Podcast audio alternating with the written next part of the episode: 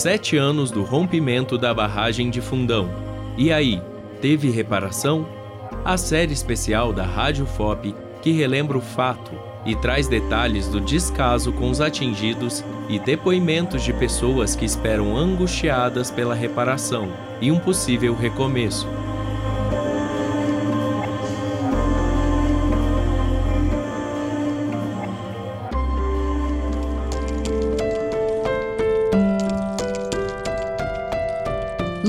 Nazaré Mota Queiroz é uma das moradoras de Paracatu de Baixo.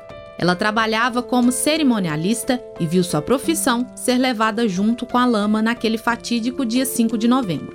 Luzia não conseguiu voltar a trabalhar e conta que após sete anos a reparação não está satisfatória. O que a gente mais está tendo é aborrecimento, retaliação. Não fazem de acordo com o que a gente que foi prometido, né? Porque eles têm que devolver. Não adianta ter casa bonita, ter um local que tá tipo era um subdistrito tá virando uma cidade. Então, se não tá vindo os modos de vida, a nossa identidade, a forma de viver e a forma de conviver.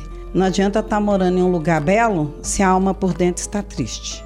Já em Gesteira, para dar início à execução das obras do reassentamento coletivo, a Fundação Renova alega que aguarda a Justiça homologar o projeto conceitual elaborado a partir da proposta da comunidade, da assessoria técnica e do GEPSA, o Grupo de Estudos e Pesquisas Socioambientais da Universidade Federal de Ouro Preto. A coordenadora do grupo e professora do Departamento de Direito da UFOP, Tatiana Ribeiro de Souza, explicou qual o objetivo da iniciativa. O GEPS desenvolve um trabalho transescalar, porque a nossa atuação se dá tanto no local, né, no território, junto com as comunidades atingidas pela mineração, como o acompanhamento perante as instituições do Sistema Nacional de Justiça como perante os órgãos internacionais de defesa de direitos humanos, no oferecimento de denúncia por violação de direitos humanos, no acompanhamento das discussões relacionadas com a proteção dos direitos humanos das pessoas atingidas. Nossa principal atuação é nos reassentamentos coletivos, acompanhando os casos de deslocamento compulsório e principalmente é o acompanhamento do reassentamento coletivo de Gesteira, que é o povoado no município de Barra Longa que foi parcialmente destruído pela onda de rejeitos aí proveniente da barragem de Fundão. A metodologia de trabalho do GEPSA é a cartografia, né, o que a gente vem chamando aí do método cartográfico. É uma forma de trabalho que rompe com o modelo tradicional da universidade, que é de desenvolver projetos e aplicar esses projetos nas comunidades. E a partir disso, então, a gente constrói nossos projetos juntamente com as pessoas atingidas que atuam nos nossos processos, né, nos nossos projetos como sujeitos da pesquisa e não como objetos de pesquisa. Então a gente não pesquisa para as pessoas atingidas, nem faz um trabalho por elas, mas junto com elas na construção do processo de reparação integral, entendendo que as únicas pessoas capazes de dizer como é possível promover a reparação integral são as próprias pessoas atingidas. A professora ainda deu detalhes de como está a situação em Gesteira.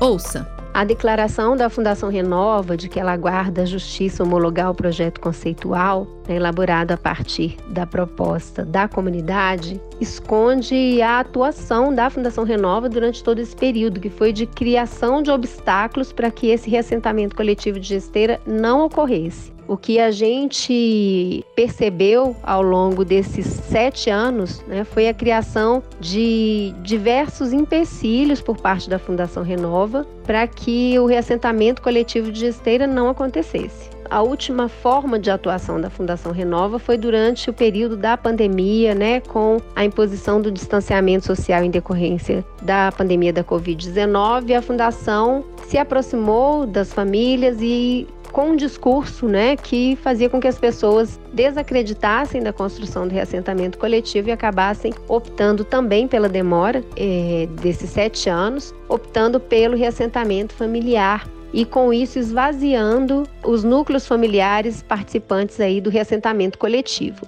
E a Fundação Renova, então, incentivou no processo que corre na 12ª Vara Federal de Belo Horizonte na ação civil pública, né, que discute o caso do Rio Doce e foi dividido em vários eixos prioritários. A gente tem o eixo prioritário número 3, que é o eixo que trata do reassentamento coletivo de gesteira, e a atuação da Fundação Renova nesse processo deixa muito clara a sua intenção de não construir o reassentamento coletivo e de buscar resolver a sua responsabilidade, né, que na verdade não é nem da Fundação Renova, a responsabilidade das empresas por meio de acordos individuais mas a gente sabe que esses acordos eles podem resolver temporariamente a necessidade dessas famílias de reconstrução da vida e de retomada da vida, né, que foi interrompida pelos danos causados pelo rompimento da barragem de Fundão, mas isso impede a reconstrução dos laços coletivos, dos laços sociais que foram também interrompidos ali no povoado de Gesteira.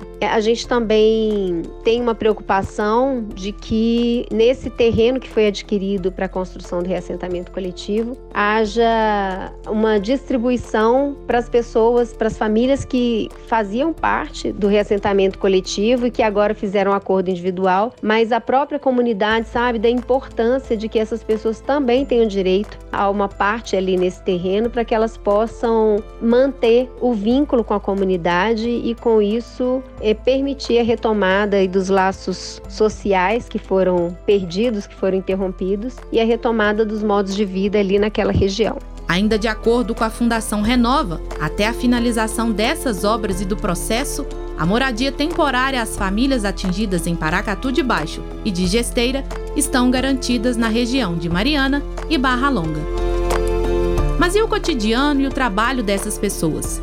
Os atingidos relatam que tinham a agricultura familiar, a pesca, a criação de animais como as principais atividades econômicas da comunidade é o caso de Marino D'Angelo, ex-presidente da Associação de Produtor de Leite de Paracatu. Ele conta que produzia cerca de 800 litros de leite por dia.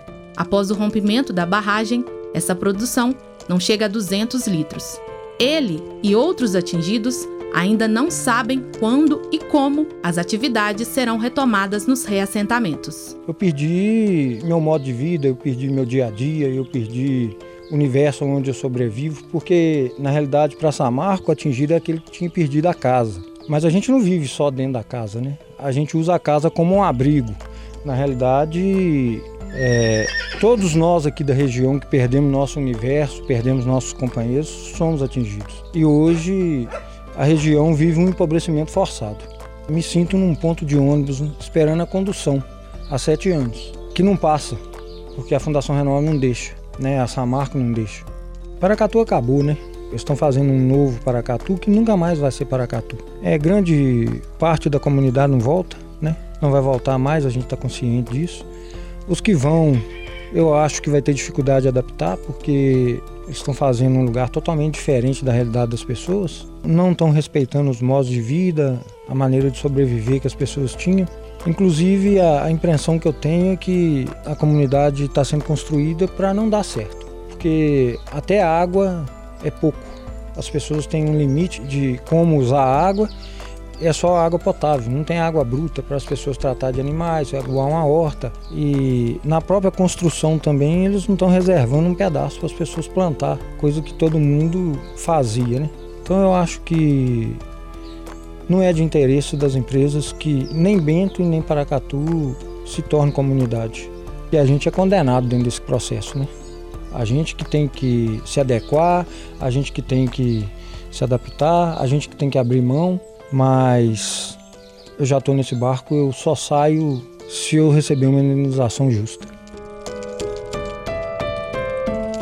Marinalva, que apresentamos nos primeiros episódios da série, era agricultora familiar e trabalha com a produção das geleias de pimenta biquinho, produto considerado um dos símbolos de Bento Rodrigues. Hoje, ela e mais quatro produtoras lutam para que a história da geleia não termine com rompimento. A gente continua fazendo a geleia, mas só que tem que a gente, até hoje, desde quando rompeu a barragem, a gente trabalha para manter a, a nossa atividade por causa que a gente não tem ajuda de nada, só de um aluguel do espaço para a gente trabalhar. A gente tem que comprar pimenta, que foi coisa que a gente não fazia, que a gente plantava. E a, a documentação todinha que foi perdida, a gente que teve que pagar com o lucro que a gente tem e com o próprio dia do bolso da gente para não acabar a nossa história de lá. E agora, depois de sete, quase sete anos, eles veio com proposta para a gente. Eles tá dando a gente pimenta. Aí a gente já começou a ficar cabreiro, porque que agora que estão fazendo isso para a gente. Com certeza para se mostrar que ajuda a gente. Fizeram o projeto com a gente, tudo, levaram a gente para ver onde é que a gente vai plantar futuramente. Mas a gente não sabe se começou a obra ou se não começou. Isso aí não foi passado para a gente até agora. A gente não sabe se a, o lugar é bom para trabalhar, se lá é produtivo. Termina aqui o quarto episódio. O nosso próximo encontro será no quinto e último episódio da série. Até lá!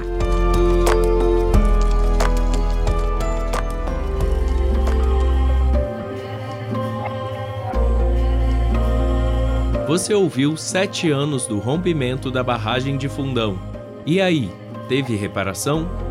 A série especial da Rádio FOP que relembra o fato e traz detalhes do descaso com os atingidos e depoimentos de pessoas que esperam angustiadas pela reparação e um possível recomeço. Realização: Rádio FOP FM e Fundação de Educação, Artes e Cultura, Fundac. Apresentação: Elis Cristina. Edição de áudio e sonoplastia: Cimei Gonderim.